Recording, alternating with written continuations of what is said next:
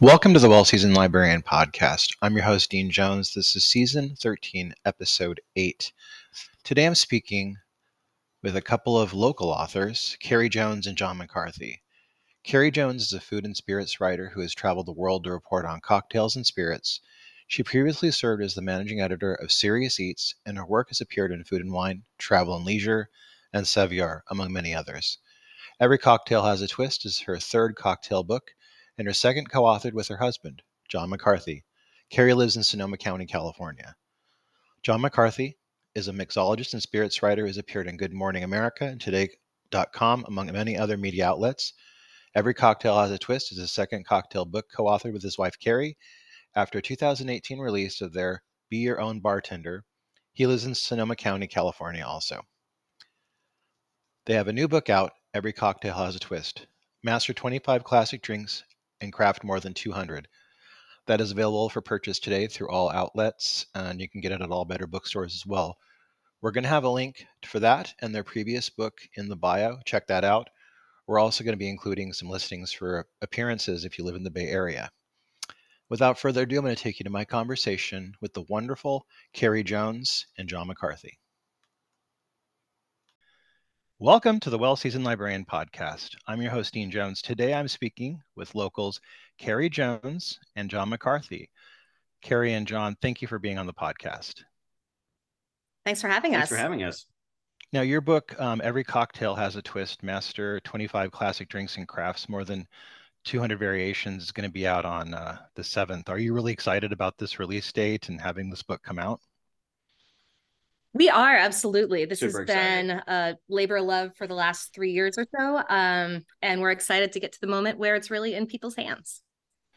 Now, um, I want to start off, uh, before we start talking about the book, um, can we talk about you two a little bit? Uh, where are you from, and uh, where do you live now?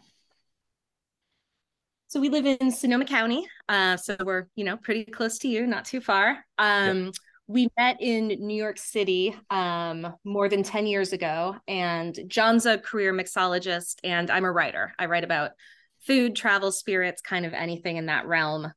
Um, the way we met is actually that I wrote about a bar program John was doing, so I reviewed him. Yeah, that's the joke. The joke is she reviewed me. And um, we started writing together a few years later. Uh, we had a column for Food and Wine magazine's website that's called Liquor Cabinet Roulette that was Ooh. really for the bartender. Um, we would choose a different ingredient every week and really kind of tell people just about it and also how to make drinks with it. And this was not for other fancy mixologists. Yeah. This was for, this for anyone. Yeah, for the home bartender. And it was, we would do things like, you know, you're out at the bar and you saw that bottle, and the bartender told you about it, or it was, you know, in the drink, but you have no idea what it is. Like, for example, you know, Campari. Um, yeah. But we do like more esoteric things too. But um, and then we would make three drinks: easy, medium, hard. And hard would be like would be or advanced would be like, you know, using an egg or muddling or something like that. Whereas easy would be, you know, Campari and soda uh, with uh, an orange. Uh, yeah, high delicious. Ball, you know, yeah. and yeah. and so we kind of take people through Uh, what to do with that product, and and we did it for se- seven years, um, and out of that we did our first book, uh, "Be Your Own Bartender." Yeah, I want to talk about that book a little bit. "Be Your Own Bartender" came out in two thousand eighteen. Can we talk about this little book, this book a little bit, and why you decided to write it? Absolutely. So we like to call it uh, the world's first flowchart cocktail book. Um, it's divided into chapters by base spirits, so, you know, tequila, rum, things like that. But the start of every chapter um, is a flowchart to help you find your perfect drink. So it might be things as simple as, um, do you have a lot of time for this drink? Or is it, do you want a highball you can put together in two seconds? And is this just for you? Is it for a party? Is this for a brunch in spring, or you know, a, a dinner party for New Year's Eve, yeah, stuff I think like, like that. Like in the whiskey, I think there's a flow in the flow chart. It's like, are you sitting alone by the fireplace, or are you sitting with someone by the fireplace? And I like that. I like yeah. that. That's a good addition. That's a really good idea. Because it's a, it's a slightly that, that, different. You're going to make a different you drink, you know. For each of them. um, and we think um, there's so many great cocktail books out there, but sometimes as a as a user, as a reader, you're just confronted with, you know, a hundred recipes, and you don't know where to start. And so something we really wanted to do in Be Your Own Bartender, um, in the, in, you know, we think flowcharts are fun because we're yeah. nerds, um, in a fun way, is just really get people engaged and say, well, okay, what kind of drink do I want? And then flip to that page and maybe it's something you like, and, and it, kind of go from there. It like empowers the reader too, to kind of make their own choices as opposed to um, just getting a textbook thrown in your face and, yeah. and trying to figure out what to make, you know? Well, yeah, I mean, the old Mister Boston, I think, was the standard for a lot of people that they had if they wanted to have a bartending guide. And it was kind of the opposite of what you guys did. It was just like, name of a drink, this is the ingredients. Name of a drink, this is the ingredients. And you're like, do I have this? Do I not have it? Do I have to go out and get something? But this is the opposite, right? This is kind of like, it's an index. Kind of almost, you guys are kind of like uh, picking up, I think, the librarian vibe a little bit with indexing and uh, cataloging. It's kind yeah. of like almost like a, a card catalog for, for people who like to make drinks. I like that. It is. And, and in Be Your Own Bartender in particular, um, if we use an ingredient that's a little bit unusual, say Pampelmousse, which is a grapefruit liqueur we love, um, at the end of that cocktail recipe, we'll say, well, hey, if you liked Pampelmousse, here are three other places you can use it in the book. Um, so it's a, all about accessibility. Yeah, we made a real point in in both books, and in, in, in our new book as well, Every Cocktail Has a Twist. If we ask you to go buy something, if you have to go buy something to use to make a drink, we're going to have more than one drink for you to make in the book. Like if you have to go get an ingredient, we it's like a point of pride to make sure that there's one or two more at least drinks that you can make with that with that uh ingredient. So you're not stuck with a ninety-five percent full bottle yeah. for the rest of eternity. Well, yeah, that's a really good point you guys make, because I'm one of the several people who had a hard time finding Campari in the last few years. And when I did finally get a, bo- a bottle of Campari, I was like, all right, I can make an I can make a Negroni, I could make a Campari and soda. What the hell else can I do with this? And I still have a largely almost more than half full bottle. And I like cooking with it and stuff, but I was kind of like, well, what else can I do with this? And you guys are providing a great index for this. Like, you know, the kind of like, if you like this, let's also try this. And I like that. It's very good. That's very much the idea. That's, yeah. yeah, that's our that's our goal.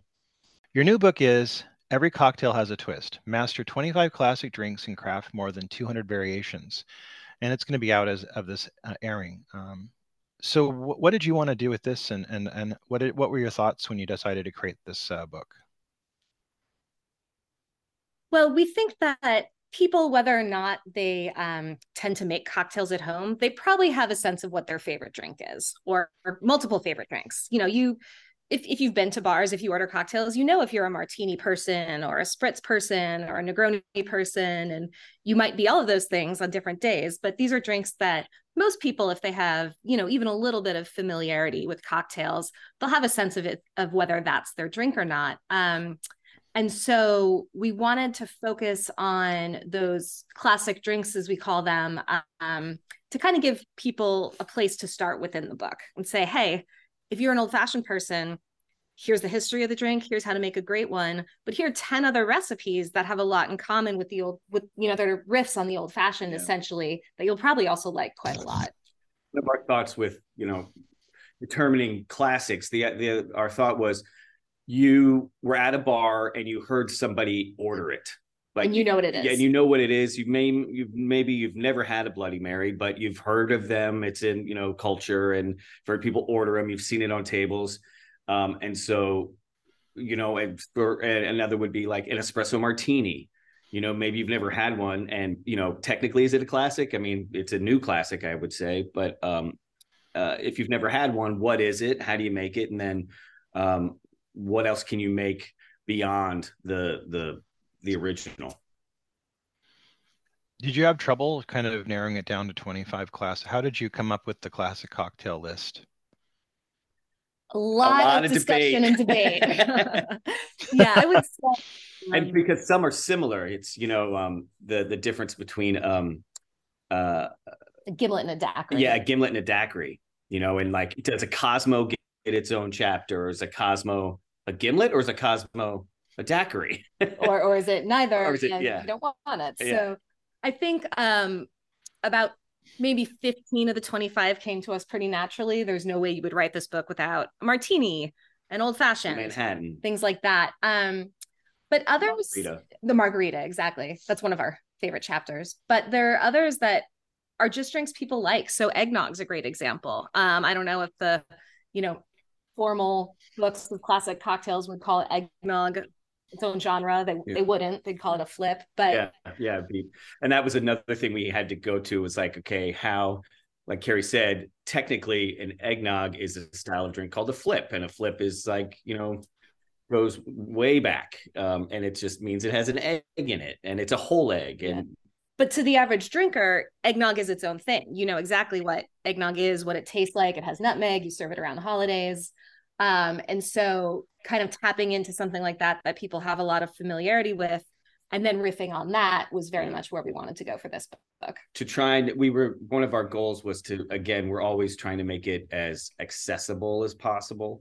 So we we had to stop ourselves from going too far down the rabbit hole and geeking out, because we um, that's a different book.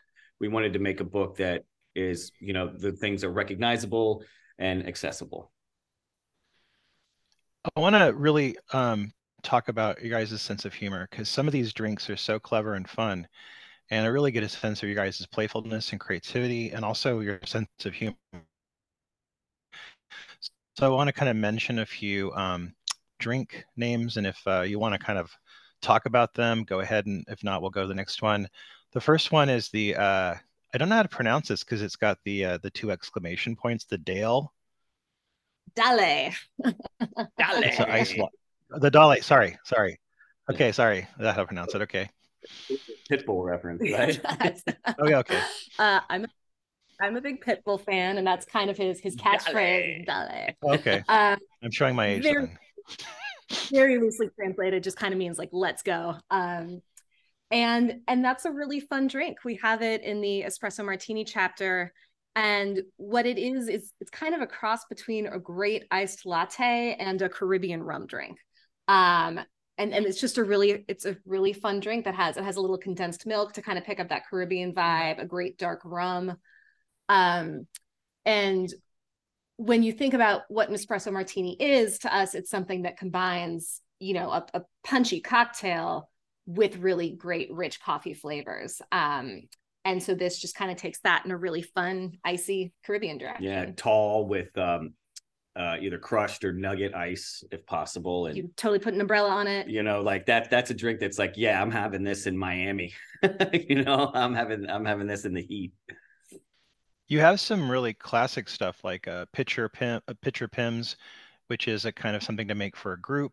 You have the delightful fun things like the pickle holiday, which is a dirty martini with a cornichon um, pickle, uh, blue cheese dill martini, which is blue cheese and dill to your vo- instilling that in your vodka. I really liked uh, the clever night watch, which is a Negroni with a dose of cold brew coffee. Um, do you want to talk about any of these? Also, the Mister Worldwide, which is a mojito with coconut LaCroix. You have you have both of our Pitbull yeah, both references. Of our Pitbull references. two eleven drafts. That's funny. I like that. You caught me. Um, let's see. Those are those are a bunch of our favorites. Um, where should we start? I think in our years and years and years of just playing around with different cocktails, um, one of the most fun flavor combinations that John discovered, actually, I was a little skeptical at first. Yeah, you didn't but, believe me. Um, I was like, this is going to be good. Uh, the combination of Campari and coffee, um, and just the different, it's just they work so well together. Just the different bitter notes, the complexity. There's just really um, a synergy there with those two ingredients. So, yeah.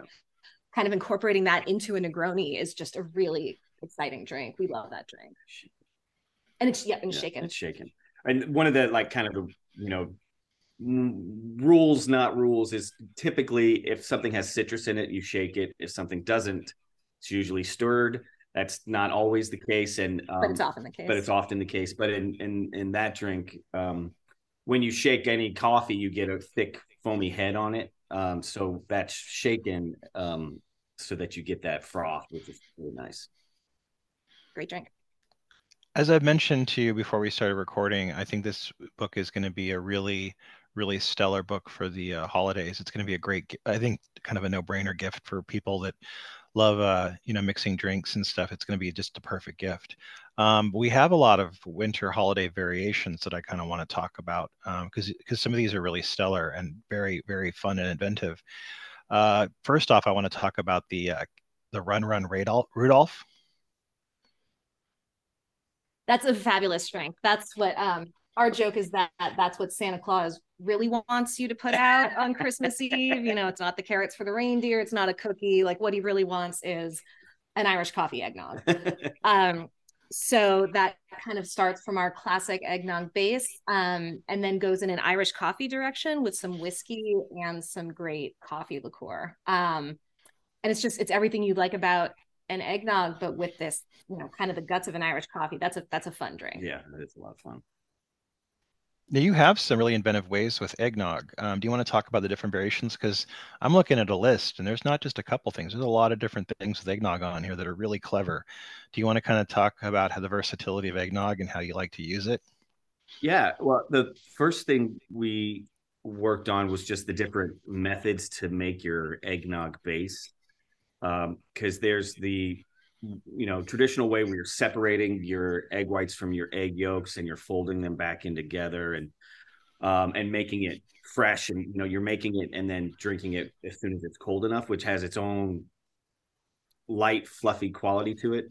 Um, but then there's a great method we have where you put everything into a blender and hit pulse and you know mix it all up, and you have instant eggnog base, um, which is really easy. Um, and, and especially because you're, if you're making eggnog, it's probably not one. You're probably yeah. making it for a party. And you can make it, you can make it ahead of time. Um, and you can make it, we mentioned a drink, um, there's a classic style of drink that's called the flip, when you had an, add a whole egg.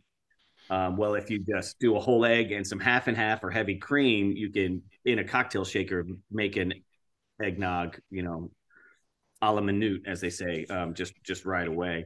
Another thing with the eggnog too is when you add the alcohol, acts as a preservative, so you can age eggnog, which sounds like what, there's eggs in there, but you, but the alcohol will preserve it, and aged eggnog is fantastic. We've had mm. month-old eggnog, yeah, older. We, yeah, I think we made six, some eggnog uh, in July last year that we served had at to Christmas, family and friends, and, and over the holidays. It was fantastic. Mm. Keep it refrigerated. you know, definitely keep it refrigerated. Yeah. Keep it refrigerated. Yeah. The alcohol preserves it, and it, it's fantastic. You guys also have other things for the winter holidays too, and I know that uh, Sonoma gets all that fog and gets uh, very cold, chilly in the winter time. You have some nice hot drinks like hot toddies and things. Can you talk about that a little bit? Absolutely. We love, I mean, we love a classic hot toddy, just, you know, whiskey, honey, lemon, hot water. That's, that's kind of all you need, but it's also a really fun just template to play with. And, you know, ninety-five percent of drinks you'll get out there are chilled, served over ice, and, you know, that's all well and good, but there's, there's a lot you can do in the hot cocktail world um, that people might not know about. And so you can certainly have whiskey as the base for a hot toddy, but there's so many other spirits you can as well. Um, one that we really love is called the Jack Rose toddy. And so that's a play on a early twentieth century classic called the Jack Rose, um, that's made with Applejack, an American apple brandy, um, grenadine, and citrus juice.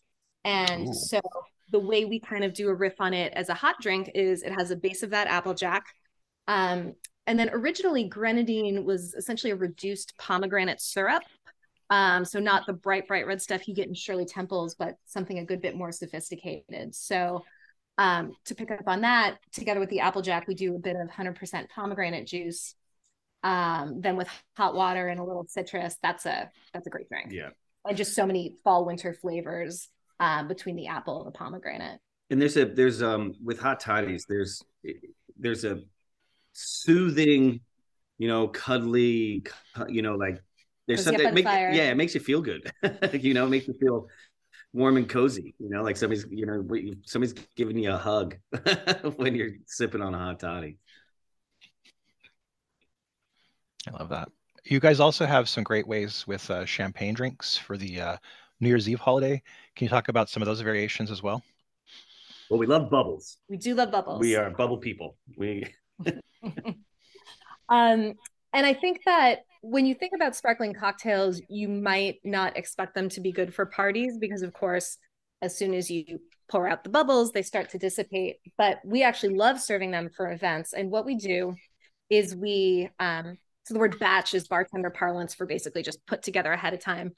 we batch all the other ingredients. So for a French seventy-five, for example, that would mean that in advance, we combine gin, the lemon juice, the simple syrup.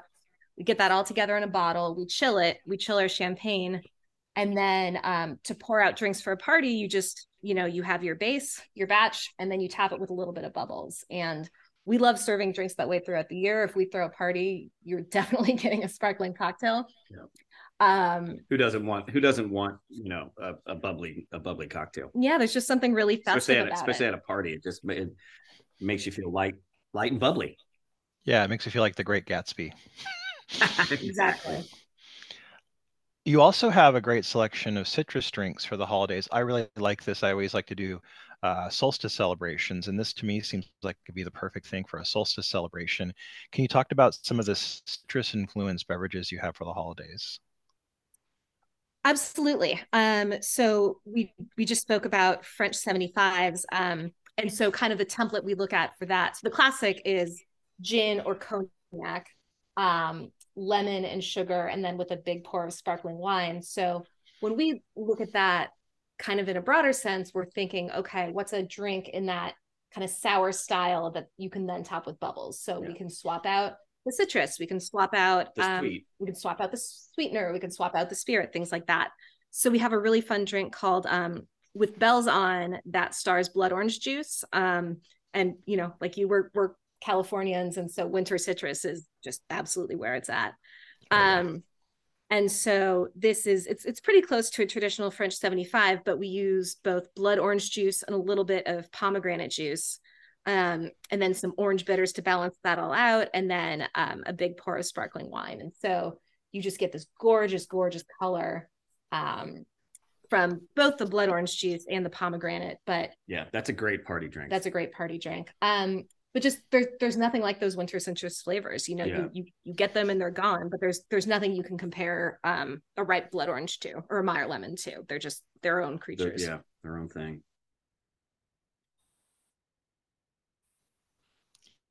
I want to talk a little bit about, um, you have a lot of listings um, here, summer drinks too. And then as well, there's um, information on making drinks for larger occasions. And I think this kind of talks, we, we talked about this a bit with the pitcher drinks and stuff like that. You can kind of prepare in large occasions and weddings. Can you talk about the, that a little bit and uh, what you wanted to do with that for pe- to help people out who might be serving a lot of people, but don't want to be, you know, tied down to the bar all day? Yeah, we, um, Well, in my in my uh, work, as you know, doing events and such, I you know when I have to make you know cocktails for three hundred people or one hundred people or fifty people, it's, you can't to do that one at a time is gonna everybody's gonna be waiting a long time for those drinks. Yeah. Uh, so I would do as much as I could ahead of time, um, and we still and we do that now for you know at home. Um, pre-batching is, you know, what, what we call it. Um, and you, you, we try to do for the book, every, every drink that we can to show you how you can take this drink, um, multiply it by, you know, four, six, twelve, uh, and get it all set ahead of time. Um, so that you really just have to do the, the last finishing touches. Like if the, the best is like, when we were just talk, when we talk about like sparkling drinks, we'll have everything batched out in a bottle, and then we can just pour that over ice, add the sparkling wine, and add a garnish. Um, same thing with if it's a stirred drink, then we're really ready to go if we've batched it all together ahead of time. Um, and what I'll do is we'll take all the ingredients, we'll, you know, I'll put them in a, you know, uh, uh, a large format um, container, and then I will um, put them into their own uh, bottles, so that I have them bottled and ready to go. And a lot of it is understanding which drinks um, this works well with, because most yeah. most drinks, whether they're stirred like a martini, um, shaken like a daiquiri, you can um, make ahead of time. There's certain ones where it doesn't work so well. For example, muddled drinks are kind yeah. of notoriously hard to do in a batch. Yeah. Anything with an egg white can be pretty tricky. Um, so we try to really highlight um, those drinks that that do work well to to make ahead of time. Um, and and one other thing um, that I think John has kind of refined through years and years of doing this is if you're not shaking or stirring every drink to order, there are ways that you kind of work that into the recipe. For example, when you're making an old-fashioned and you stir the drink over ice, you're not just chilling it down, you're actually melting some of the ice.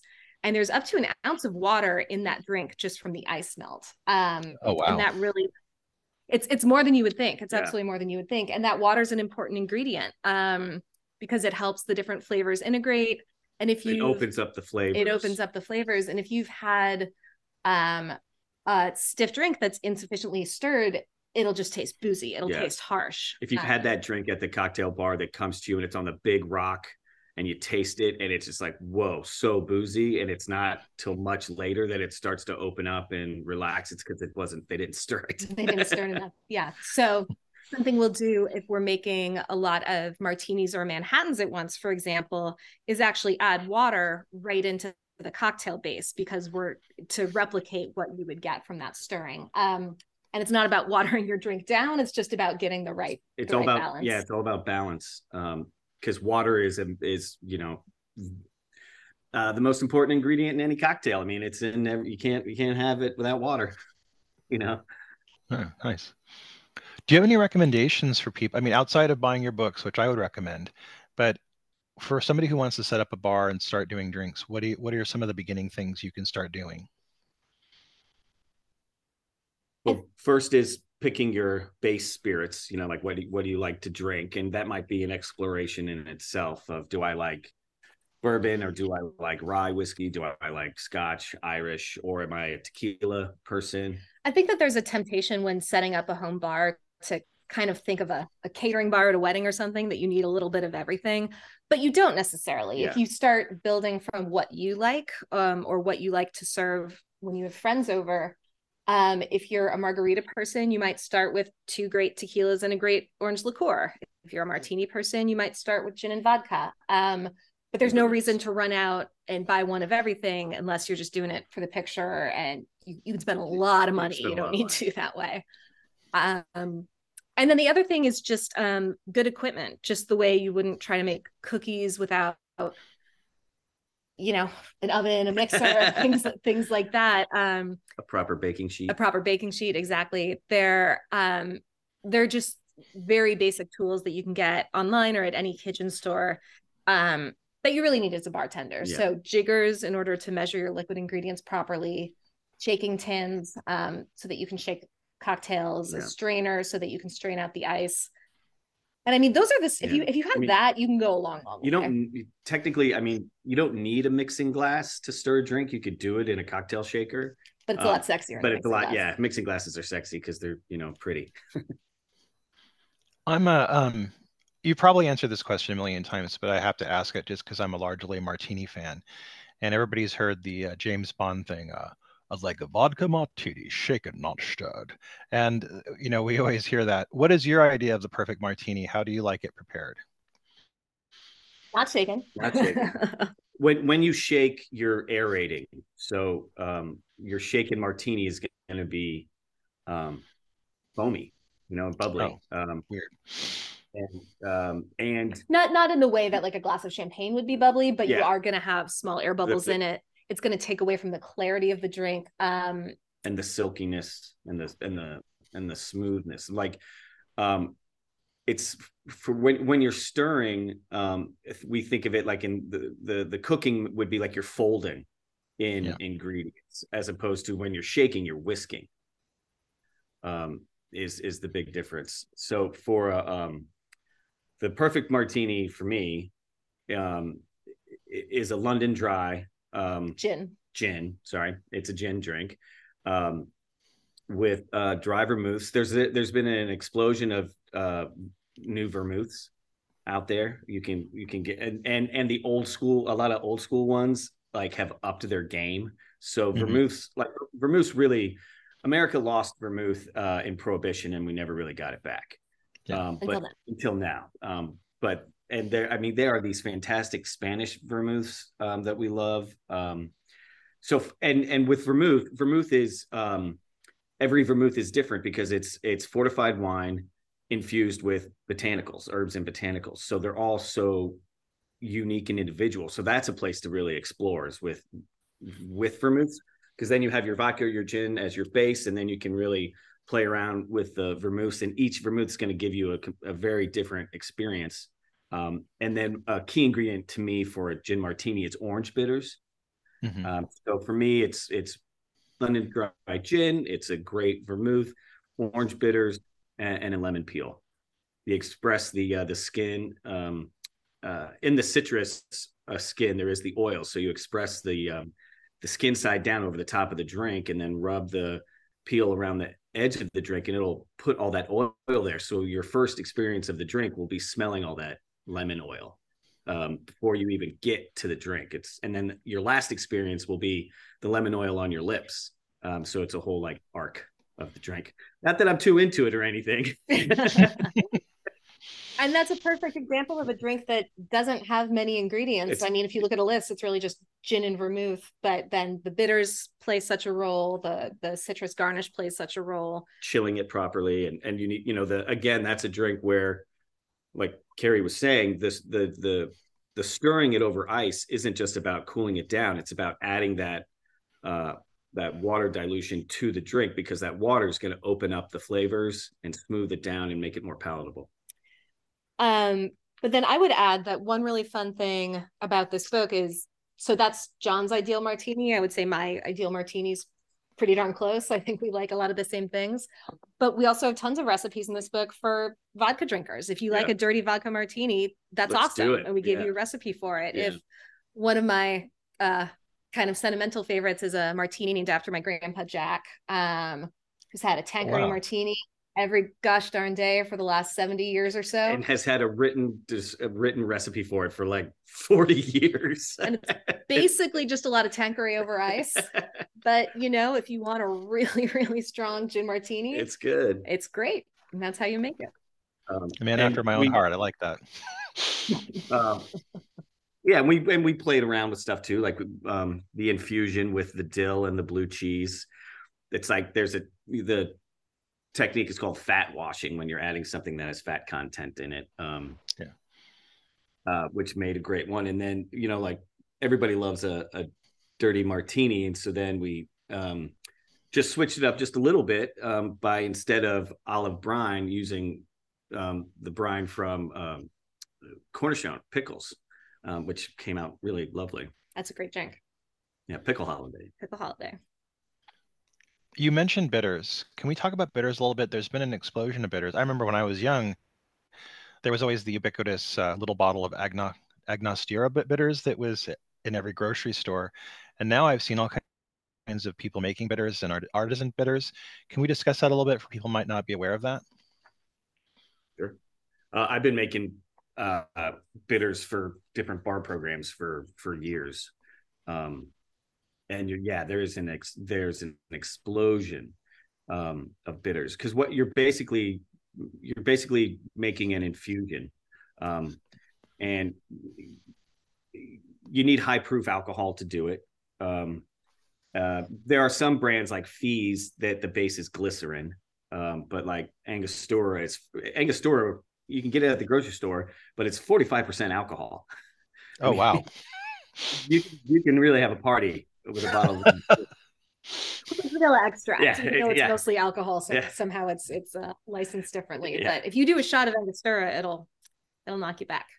Uh, but bitters is a bitters is a great way to add uh, a concentrated uh, flavor um, that will add to the overall drink without having to um, have seven different ingredients, seven different ingredients added into it, because that one drop of bitters um, is going to um, affect your whole drink with with all these flavors. And there and all the different bitters out there now are getting more and more focused. You get your burnt lemon bitters, or your you know orange and and old-fashioned bitters, which tends to have a lot of like um, cinnamon, allspice, nutmeggy kind of qualities to it. Um, Bitters are a lot of fun. Bitters are, and and you can really add subtle nuance to a drink with um, a couple of dashes of uh, bitters. And there's so many out there to explore with. One note on trying to taste bitters, um, because we actually taste more with our uh, sense of smell than with our with our tongue. Um, so and bitters are just so concentrated. So concentrated. If you try to taste them, it'll just knock out your palate. You can't really get much from yeah, it if you taste them straight. Really intense. But if you put a drop of bitters in the palm of your hand and rub your hands together and then smell your your hand, like cup your hands and smell your smell your hands, that'll really tell you uh, what it's going to taste like by doing that, by smelling it. Kind of waking all those aromatics up. Yeah. I was going to also ask you, um, we mentioned a little bit about like the thing about like having pitcher drinks and not stirring them. Are there any common mistakes that people make that are starting out in home bartending? Several. Um, Water. We, yeah. Um, do you want to start there? Uh, well, what we, we were speaking of, um, water, ice isn't just there to get it cold, but it's to have that dilution and to have, the, you know, there's usually about an ounce of a stirred or shaken drink, about an ounce of water comes out of that ice. And that's an integral part of the cocktail. So if you shake a drink, it should be a, a shake with a lot of energy. If you stir it, it should be a good long stir, at least fifteen seconds. Yeah. And that's not just chilling it. Um, it's kind of introducing that, the water element as well.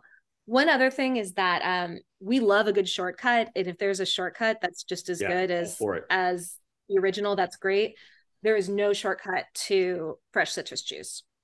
I should I should say a bit, like if, if you're living in Manhattan and there's somewhere that services bars that, you know, juices yeah. one hundred lemons fresh every morning and you get that in a quart container and then you serve it in your drinks, that's fine. But yeah. things you can get at the grocery store, um, like in the, in the little plastic containers that look like a lemon or a lime, it's just not even in the same world as a as fresh lemon yeah. juice. It's like yeah. the difference between a package of bread and a fresh baguette. They're and, just not yeah.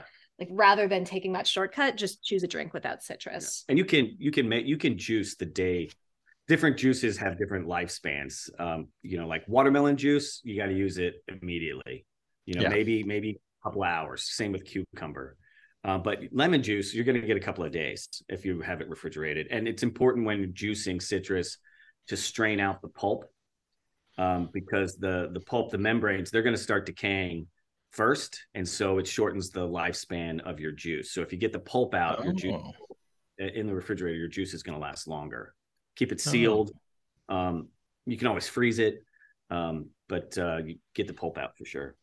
But if you're having a margarita party, either, you know, have friends over ahead of time, make them juice some limes or do some prep work yourself that morning or the day before. But there's there's just no such thing as a good margarita With, uh, without, without fresh, fresh lime, lime juice. juice. Yeah. I have a lot of um, alcohol pet peeves. Uh, one of them is the grocery store jug uh, margarita mix.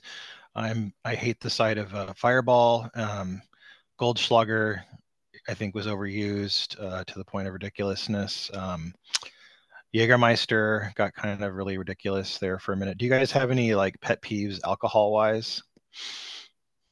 Those, those are all valid. Yeah. You know, a lot, a lot of we're not disagreeing with you at all. Yeah. Yeah. A lot of, a lot, a lot of things in the, a lot of things in the early nineties that ended with teeny. Yeah. Yeah. That was ridiculous. Yeah. Yeah. Yeah. Um, No, I mean, I like I I can't I can't drink a um uh, a sour mix like a like a like the uh, industrial sour mix um, margarita. I, I feel like I have like a allergic reaction to it or something. It's just that the the the whatever the sweetener. I mean, I, maybe it's high fructose corn syrup that they're using in it. It's just too it's just too much. Yeah. Well, yeah. This is something to say about about sweetener is. Um, You use a sweetener, like Carey likes to say, um, sweeteners in cocktails is like salt in baking. Um, if you don't have it, it, you can tell, you know, and yeah. putting it, the best way to, to use it is we, it's a sweetener is a binding agent. So it's going to take your different flavors, your citrus and your alcohol, and it's going to like bring them all together and hold them together. So when we use sweetener um, or sweeteners, you know, um, agave, honey, dark sugar, cane sugar. Um, it's just to um, bind the drinks together, not not to quote unquote sweeten them. And I think it's very understandable that a lot of people don't like sweet cocktails because, you know, we'll pick on the nineties again, like yeah. for a long time, especially because of, you know, pre-made mixes, there were some really sweet, really terrible cocktails. And a yeah. lot of what that sugar was doing was disguising, trying to disguise the quality of poor alcohol. And so yeah. nothing, nothing good comes of that. But I think, um, you know, in our, in our recipes, we think of all of them as, as balanced, and these are not what even, you know, most cocktails have sweetener, but they're not what you would call sweet cocktails. Sweet, yeah. And I think also, you know, people tend to be wary of calories, which is fine. But we did the math at one point, and in an old-fashioned, something like fourteen of the calories end up coming from simple syrup and one hundred sixty come from whiskey. So yeah, you're yeah. not. Yeah. Our joke is if you're worried about the calories, um, have a glass of water. Yeah. Don't drink. I like that. Um, I want to ask you, are there any trends in bartending right now that you're really excited about, that you love, the things that are going on right now? Um, this takes us a little bit away from the subject of our book, but um, there's been an absolute explosion in really high quality, either non-alcoholic or very low alcoholic cocktail ingredients. Yeah. Um, and and and base spirits. And base like and base non, spirits, like, kind of um, alcohol-free bourbon, alcohol-free tequila. Mm-hmm. Um, for a long time, those things kind of seemed like an oxymoron, but now people are just really putting serious thought and R and D into them. Um, and there's some great ones out there, and it's it's it's really fun because, you know, there are plenty of reasons people don't drink, whether permanently or on a given day. And there are no, re- there's no reason that, you know, non-alcoholic drinks just need to be juice and soda, which yeah. they were for the longest time. And I think it's pretty standard now. Um, I think you'd find on most cocktail menus now, We'll have some You'll have sophisticated it, non-alcoholic Yeah, it drinks. Used to be just low A B V, low alcohol drinks, but now you really have to have um, alcohol-free cocktails on your menu. And it's not just yeah. ginger ale. Yeah, and it's not ginger ale. Yeah, it's it's sophisticated and, and thoughtful. So it's really fun to see the creativity in that. Um, and, you know, just kind of being more inclusive. Um, you know, everyone should be able to get a, a drink they like um, at the bar or at someone's house while they're entertaining.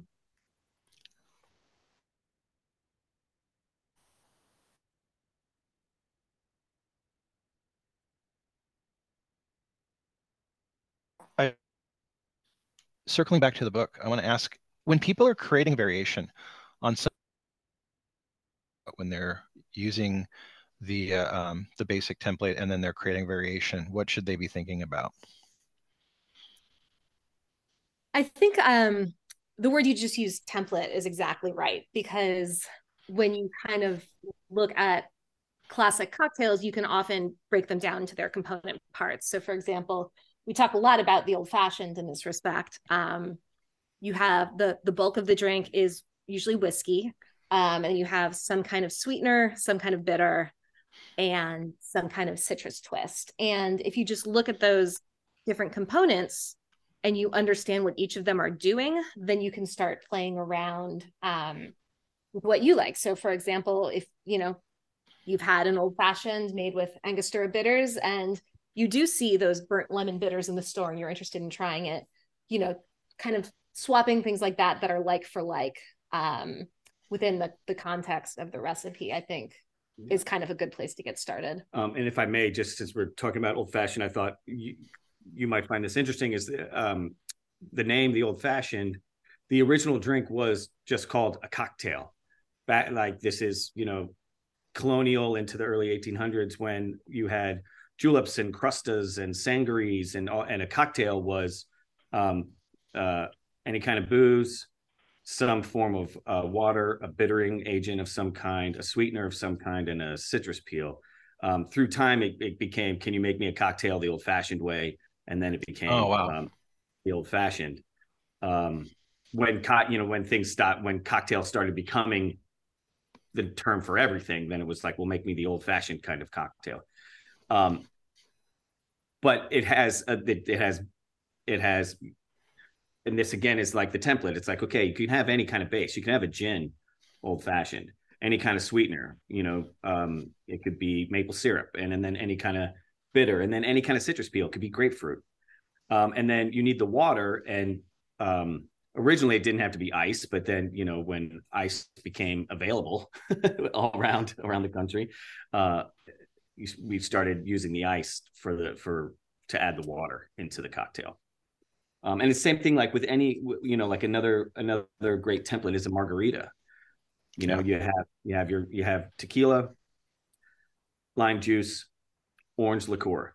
Like this is three ingredients, but you can in that you can really change it up. You could take out the orange liqueur. There's um, uh, a great margarita out of San Francisco called a Tommy's margarita that is tequila, lime juice, and just agave nectar, and that's it. And it's really bright and and um, I don't know if tart's the right word, but I guess bright's the right word. Vivacious. Um, vivacious. But in that you can switch around. You can have an you could do an añejo. You could do again. Dark sugar for your sweetener. You can just really play around. Blood orange juice, yeah. yeah. Just really play around within the categories of the ingredients. Can you sum up one takeaway you'd like to have uh, for the readers who uh, who get the book? Um, drink what you like.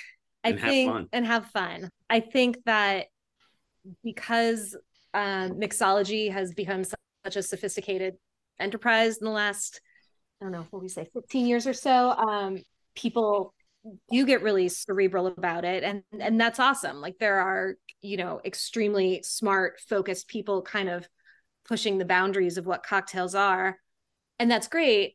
And at the same time, the average person really just kind of wants a drink. Um, and if you want a raspberry mojito, no one should turn up their nose at you for liking that. And if you want um, this kind of martini versus that kind of martini, you know, you, you, you should drink what you like. Life, yeah. Life's too short to be judging yourself or anyone else for their drink preferences. So we hope that in this book, there's just a little something for everyone. Um, when I think about my own favorite cookbooks, it's not necessarily that I make every single recipe from them. It's that I've found a few that just really, really stay with me over time. And so I think our hope is that people will find, you know, what, whatever their style of drinking, they'll find a drink or two they really grab onto in this book.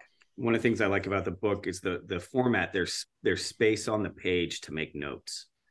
Um, yeah, right all over it. So you know, right all right all over it. You know, circle what you like. My my hope would be you tried this drink, you tried that drink, you tried this drink, um, and you really liked an ingredient in drink A, but you liked the base in drink B. You know, it's like I want people to be able to just make their own drink.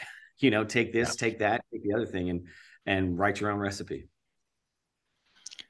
Now that the, the book will be out of this airing, and I want to mention to listeners that this will have links to uh, the new book and uh, their, their previous book in the bio. Um, what's next for you guys? That's a great question. That's a good question.